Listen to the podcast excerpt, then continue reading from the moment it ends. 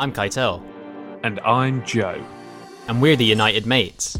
Back in our school days, a shared passion for football brought us together as best friends. Today, we're separated by an ocean. I live in our hometown, London. And these days, I live in L A.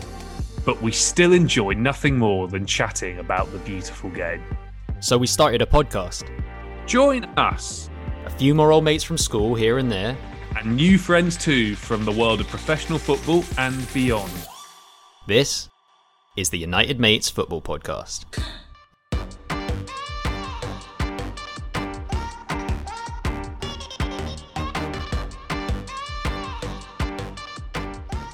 Hello and welcome back to the United Mates Football Podcast. This is one of your hosts, Joe, and whilst I would normally be joined by my best mate all the way from L A, Keitel, unfortunately he's not able to make it tonight, so you're just going to have to put up with me, I'm afraid. Um, well, not quite just me. I am pleased to say that I'm joined by a highly distinguished guest. Um, this is a man who can quite rightly be considered British sports broadcasting royalty. Um, having started in the sports broadcasting industry back in the early nineties, he's gone on to present a variety of radio and television sporting shows. It's it's partly why he currently holds the title as chief sports presenter at I T V, amongst a load of other stuff he's doing as well. So it really is a privilege to welcome Mark Pougatch to the United Mates Football Podcast. Mark, how are you doing this evening? I'm good, thank you, Joe. Apologies for the noise. Um, bit busy world. I'm actually walking along uh, the Brompton Road. I, w- I won't bore you all. Podcast listeners with why, but you know, it is, you know, it, it, it's a it's a moving feast. But I'm fine, thank you. It's fantastic. Just, uh, come off working at Wimbledon, which was a great experience, always is, and uh, looking forward. Well, the football will be back with us soon enough, won't it?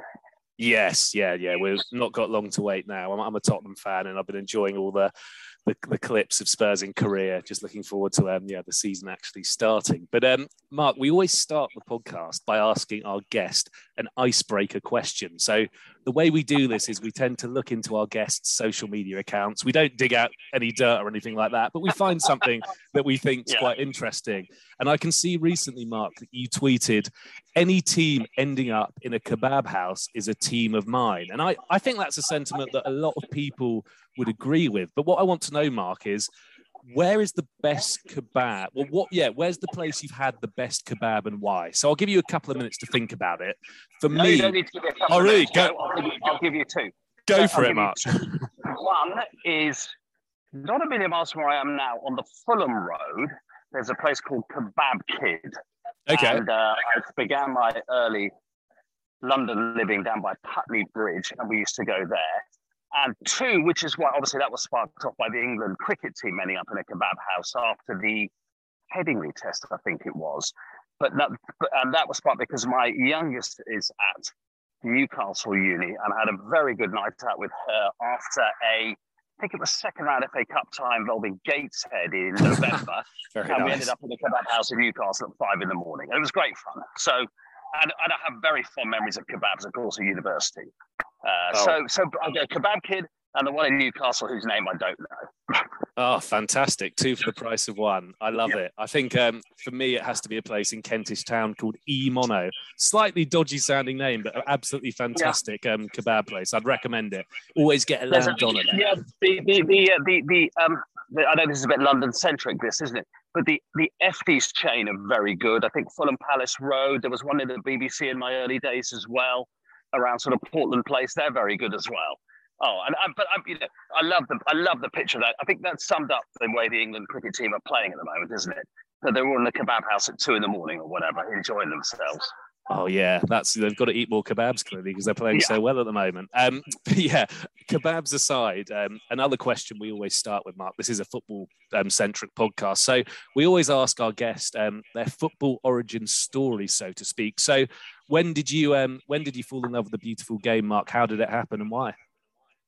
Well, I, I don't think I can answer why, because I don't come from a football family at sure. all. Um, my da- I come from a sporting background in the sense that my dad was, a, which is, I've just given away my love of cricket in the previous answer. He absolutely adored cricket and he loved rugby and he loved racing. He didn't mind football. Joe, that was the best way to say he didn't mind it. My mother actively disliked football. you know, all, all those men hugging, all that sort of stuff in the seventies. So I can't tell you why. I just loved it from the word go. And I loved playing it. And, you know, I played at school, and I was a, I was a goal hanger. There's anyone who played with me with a test, and I just like standing around the goal and knocking it in. A bit like your hero, Gary Lineker, probably in his Tottenham days. Very and, true, uh, yeah. Yeah, I just, I just loved playing it. And bless her, my mum, although it was not her favourite thing at all, I mean, she could see that I loved it. Uh, and my dad, and it was good for me, got me out of the house and everything. So uh, my mum, I'll tell you a little story. They're both gone now, but um, towards the end of her life, uh, she rang me up one day and she said, I, and I was, you know, done an England game. And she said, I thought you looked very smart on the telly last night. And I said, Mum, you hate football. What are you doing watching football? And she said, I like to, I like to see that you're looking well and that you've done your tie-up properly. And then I turn over and I watch Monty Don. And I think that's probably, you know, about as mother a comment as you could ever get. Oh, yeah, it certainly is. Yeah. And, yeah, I mean, I, who who doesn't like a bit of Monty Don as well? What a gardener he is. I absolutely love Monty Don, yes. But you mentioned there, Mark, of course, you obviously played a bit of football back in the day. But when was it that sort of pursuing a career in, I guess, obviously not just football, sports broadcasting, when did when did that idea first cross your mind as something you could do um, for a job? Um, it's probably got a it's probably got a cricket origin again, Joe, that my dad, bless him, every... Uh, I've got two older sisters, and I think today the story would be hopefully that he'd, you know, that he'd be playing cricket with all three of us in the garden. But in the seventies, it was a bit more delineated, I, I guess, to be fair. He'd come home, he'd play cricket in the garden with me every night, literally every night, and all weekend when he wasn't playing.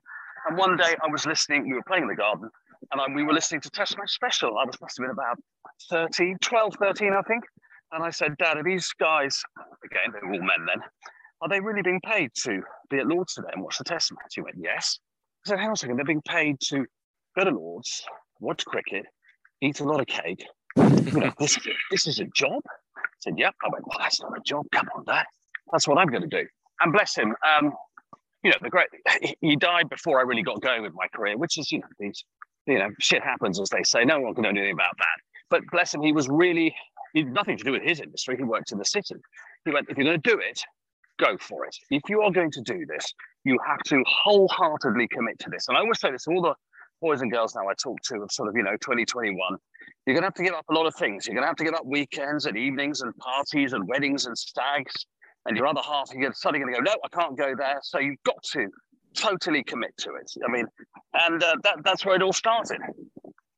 No, that's super interesting. I mean, I, I agree with you. I mean, football's my favourite sport, but the idea of being paid to just sit around and watch cricket all day is a is a bit of a, I mean, that that sounds like the perfect job, to be honest. So I can see how that set you on your way. Um, but I guess um, moving on to the start of your broadcasting career itself. So I know you started um, on sort of local radio, B B C stations, the sort of equivalent of B B C London. I think it was B B C G L R, and then obviously it was called yes, it was called G L R in those days. This is this yeah. is thirty years ago now. Yes. Yeah. So. So there was that, and of course B B C Essex too, I know. But then obviously you would eventually go on to B B C um, Radio five Live. So my question is, how um how different is it broadcasting to a national audience compared to a more uh, to a regional one? I suppose, is it a much more nerve-wracking affair, or did that not even cross your mind when you kind of made that no, switch? I think, I think what it is, Joe, is and and um, you know, the people I work with at B B C Essex, a lot of them are very well-known names now. I mean, Paddy O'Connell's a very good friend of mine who presents Broadcasting House on Radio four. Based, to be blunt, you cock it up when not as many people are listening. That's to be blunt. That's not to say that it's not important in and of its own right, because it is. But you get an opportunity to, you know, make a mess of it when there's slightly less pressure, so that when you do get the big call up to go to London, you're in better shape to deal with it. Yeah, no, that makes sense. I guess when there's more people listening, you kind of you, your your mind's sharper, and there's there's less room. I mean, you you are effectively, you know, uh, I'll get, you you are effectively playing for Torquay United in local radio, and you hope that Tottenham come and spot you. You know, to give you an analogy that you'd understand. So you know, you you you start off with the Torquay reserves, you get to the top of the Torquay team, which is doing a lot in local radio. And then you hope that, you know, Tottenham are sniffing around there, right, come and play for us. And, of course, you go back into the Tottenham reserves. You've got to go all the way back to the beginning again. God, yeah, that's that's very true. And I guess continuing to use um, your analogy, Mark. So, yeah, you, you've gone from Torquay to Tottenham. That's kind of, I suppose, we're talking about radio. So then, I suppose, when you started broadcasting live on T V, is that like is that like going from Tottenham to Real Madrid? As much as I hate to use that analogy, or is it a completely different ball game? How how how different is it to present a T V um, show compared to a radio one? It's very different. But I would never, ever say it's better, because that would be that would that would basically be, uh, you know, that would basically be criticizing twenty-five years of my life. It's, they're different skills, but it's not better. There's no way it's better. It's just different. And I I maintain that it's much easier to, I think it's much easier to go from radio to T V than T V to radio. The reason being that when you do um, radio, obviously you need to have a lot of words. Sometimes you need to do a lot of filling. Whereas a T V, that's filleted down into quite, especially on commercial television, quite precise amounts. Whereas the other way around, if you've only done T V and then suddenly got radio, you've got these acres and acres and acres of airtime to fill. And T V people go, how on earth do you do this? Well, you know, I spent sixteen years doing sports report, you know, the most famous radio sports, sports program in the world. Quite often st- stood on the touchline with a pencil behind my ear and my knowledge and my wits about me. So I think it's much easier to go from radio to T V, but there's no way that T V is better than radio. It's just completely different to radio. I mean, that's a fair point. I mean, I'm, I'm someone who spent my uni years um, doing a lot of sports student radio, so I'm a big, obviously a big advocate for radio. Oh, I love it. I mean, I've always loved radio. I mean, I mean, radio is amazing. It's an incredible medium for its mobility, its ability to conjure up pictures, for its challenges, for, you know, there's a great saying we had, you know, just say what you see. And quite often, if I was at the Olympics or whatever, remember the first Olympics I did, I was doing the through the night shift back home. So it was in Sydney. So sort of during the day, it was about morning time in Sydney. There wasn't a lot going on. Just used to wander around the Olympic Park, just describing what you could see. Say what you see. It's such a good, it's such a good and demanding and fascinating medium, radio. Yeah, that ability to paint, paint a picture for your listeners is um, really quite a special thing, actually. And I'm sure something you've enjoyed doing over the years. But actually, I just want to speak to you about a few more recent things you've been doing. So I think, firstly, it's got to be the Euros last year. Obviously, England made it to the final, and you know it was a great place to be. Amongst all the COVID um, surrealness, everyone had a bit of fun last summer, I think, on the way to that final. I mean, so Mark, was the Euros the best experience of your broadcasting career? Well, I, I, as I say in Parliament, Joe, I'd refer to the answer I gave some moments, some moments ago. It's the best experience of my T V career. But you know, you, you, you, you, you, well, it just you, you know, you, it's like, what's your, who's your? I've got three children. Blessed have three children. Who's your favourite child? Whichever one's, you know, not asking me for twenty quid at the time. Ha ha ha. But you know, well, you can't can't compare. It's the best experience of my T V career. Oh yeah, and the, and there is and there is uh, um, there is that feeling, particularly on the night of the semi-final, which we had on I T V, which we know we had twenty-eight million people watching. You know, that's that's for a single channel. I really emphasize this, for a single channel. That's the biggest figure a single channel has had for one event ever. I mean, ever. You know, that that was that was particularly incredible, the semi-final, because we had that number, and also because, to be honest, come the final, we knew the trouble that was going on, and it made it quite an edgy and unpleasant evening in many ways. You know, we we we threw our running order out of the window for the first twenty minutes because, you know, we had pictures of the trouble and the and the hooligans, and they were hooligans smashing their way in. But so, but the answer to the question is yes, T V-wise, it was incredible, particularly the night of the semi-final. You know, England getting to their first major final since nineteen sixty-six was was an astonishing experience. So you do feel, you definitely do feel a sense of responsibility to get that right, to, what's the word, to mirror the image, to, to mirror the feelings of the nation, which, you know, which were, which were, and who were, of course, in, as we all were, incredibly excited by it all. Oh, yeah. I mean, what, what a special like, night that was. And it actually leads to my next question, well, because I know you've um, mentioned in previous interviews, Mark, that you were actually in the crowd yourself at the Euro ninety-six semi-final. So whilst, I mean, like you said, you were broadcasting to twenty-eight million people, what responsibility and what an honour that was. Was there an element of you at that game wishing you were there as a fan rather than a presenter, or... was it, I mean, was it in this experience, was it just so special anyway? No, no, I don't think there was, to be fair, Joe, because, I, because I'd done it at Euro ninety-six, as you said, which was electrifying night. I mean, it was electrifying because I'd done it at Euro ninety-six and because this is the uh, the path that I'd chosen, I, I didn't I didn't feel, oh, I wish I was there. But also because my family, I was with my wife at Euro ninety-six. We got we literally were about to get married, got married the next month. And she was at the Wembley, in the Wembley crowd with two of our three kids. Um, so no, I didn't, I didn't think, oh, I wish I was in there, because I'd been in there and this is what I chose to do. And to have the chance to do a game of this magnitude, which I may never do again, nobody might do again in our lifetime, was, you know, was incredibly, it was a, it, was, it really was a privilege. I'm not just sort of trotting out trite words. It really, really was. And so I, I didn't wish I was down there, because my family were down there. I was doing the thing I always wanted to do. And I'd had the experience, um, what was it, twenty-five years earlier.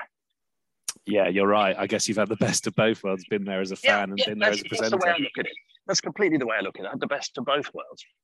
Yes, no, it certainly was. Um, and actually, speaking about actually one of the pundits um, at the Euros last year in particular, Emma Hayes, obviously the Chelsea women's um, coach, who I thought personally was an absolutely fantastic pundit last year, is obviously a fantastic coach as well. I mean, this is more, this is less a question about punditry, punditry and broadcasting, but obviously it's the women's Euros as well at the moment, which is a, is a, well, it's fantastic and it's really caught the nation's imagination again. But Emma Hayes herself, Mark, having worked with her and seen her up close, I would, do you think she will eventually make the transition to men's football, potentially coach uh, a top flight men's side?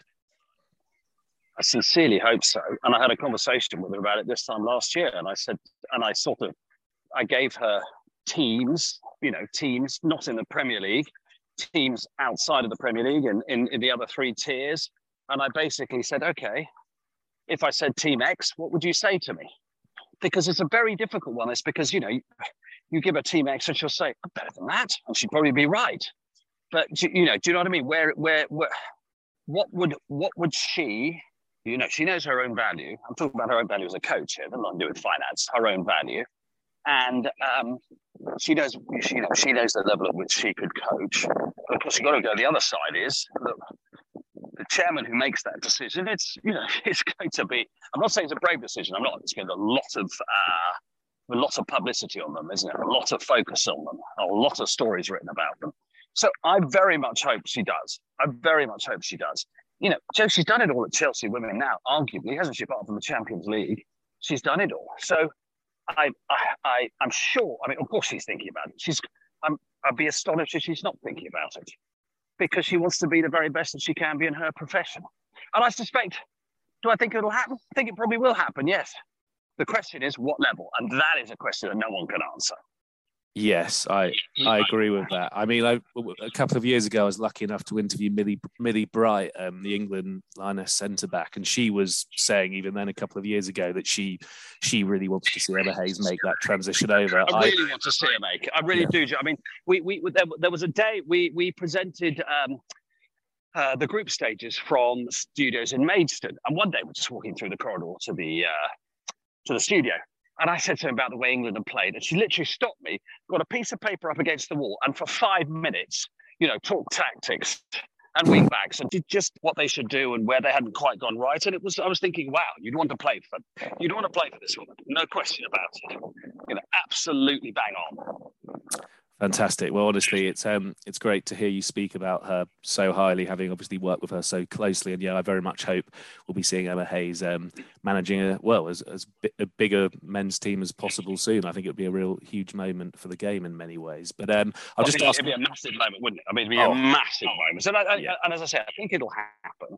You just, you know, it, it's just the chairman who makes this decision. Not chairwoman, probably going to be a chairman.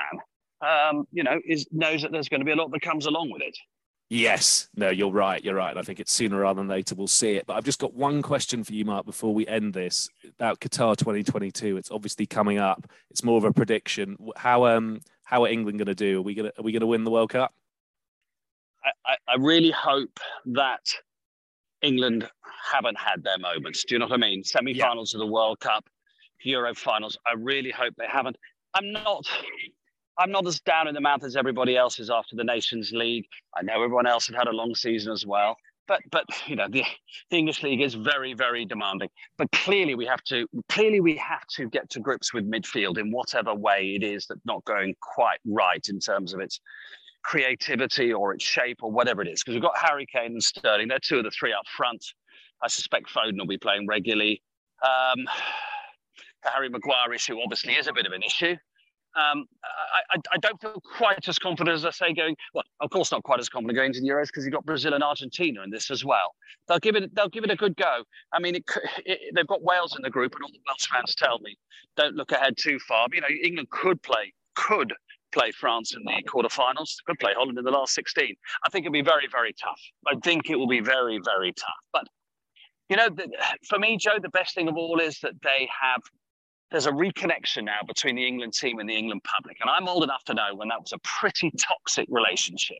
Do you know what I mean? Where it didn't feel like the players particularly wanted to play for England. Oh, thank goodness for that. I've got an injury. I don't have to play for England. And also, and I'm not telling tales out of school because I talked about it very publicly. The golden generation of fifteen, twenty years ago were brilliant footballers, but they were no team. Gerard, Lampard, Scholes, you know, Terry... Ferdinand, Rooney, for whatever reason, probably because they were, you know, the Man United uh, Chelsea rivalry was so intense in the league, but they were they were underachieved desperately as a collection of unbelievably talented footballers. So, I, I, I the England team are really popular now, and I think that's a, that's a great achievement. Of course, I'd love them to win the World Cup, but if they don't, they've still done, a, for me, they've still done an awful lot that people really care about England now. And of course, that's helped with Saint George's Park, and they go there regularly, and they've gone there as eighteen-year-olds, and they've come up together through the ranks. And of course, the women's teams are there now. So that whole Team England, you know what I mean, men's and women's, going back to under sixteens all the way through to the senior teams of both, is a is a very, very strong thread, very strong umbilical cord that runs through all of them. Yeah, no, you're right. And I mean, the main thing is that, you know, Southgate's team have captured the, na- the nation's heart. So hopefully yeah. come Christmas time, which is quite a surreal thing to say, we'll be um, celebrating, uh, I don't know, at Winter Wonderland or whatever, we'll be watching it um, in the U K. Yeah. But um, yeah, that, that brings us nicely to um, the end of the podcast. Mark, um, thank you so much for coming on. It's been a real pleasure to speak pleasure. to you. Um, yeah, I guess all that's left to say really is um, we'd normally ask our guests what's the best way kind of to follow them and keep up to date with everything you're doing. So I don't know if you've got any sort of social media account handles you could share with everybody. Well, well, my my my Twitter handle at Mark Pougatch is very much dominated by sport, uh, but my Instagram uh, my, uh, at Mark Pougatch is very much dominated by my animals and my garden. So it depends. It depends which side of my life you're interested in. You know, whether you want my dogs and my and my sweet pea garden and my. Uh, Am I Shetland pony, or you want the sport? But yeah, those are those are the two, because I think it's you know it's very important to have lots of it. I mean, I love what I do, but it's incredibly important to have lots of interests outside of sport. Otherwise, you know what I mean? You just get your head in a, you just put, put your head down a sporting hole, particularly football, and you never reappear. So uh, so there we are. There's the, there's the two sides of me on, on social media. Brilliant. No, I like that variety. Maybe the only thing I'd say, you might need to make a third account to start reviewing kebab shops in London and beyond. Oh, but, you know, maybe well, yeah, Kebab Kid. I'm into a Kebab Kid for a bit, but uh, I cannot remember the one in Newcastle. All the Newcastle fans will know it is. It's the one... It's the one towards the west. I have to be honest with you, Joe. It was four o'clock in the morning after a very late night out with my daughter, but it was great fun. It was brilliant fun.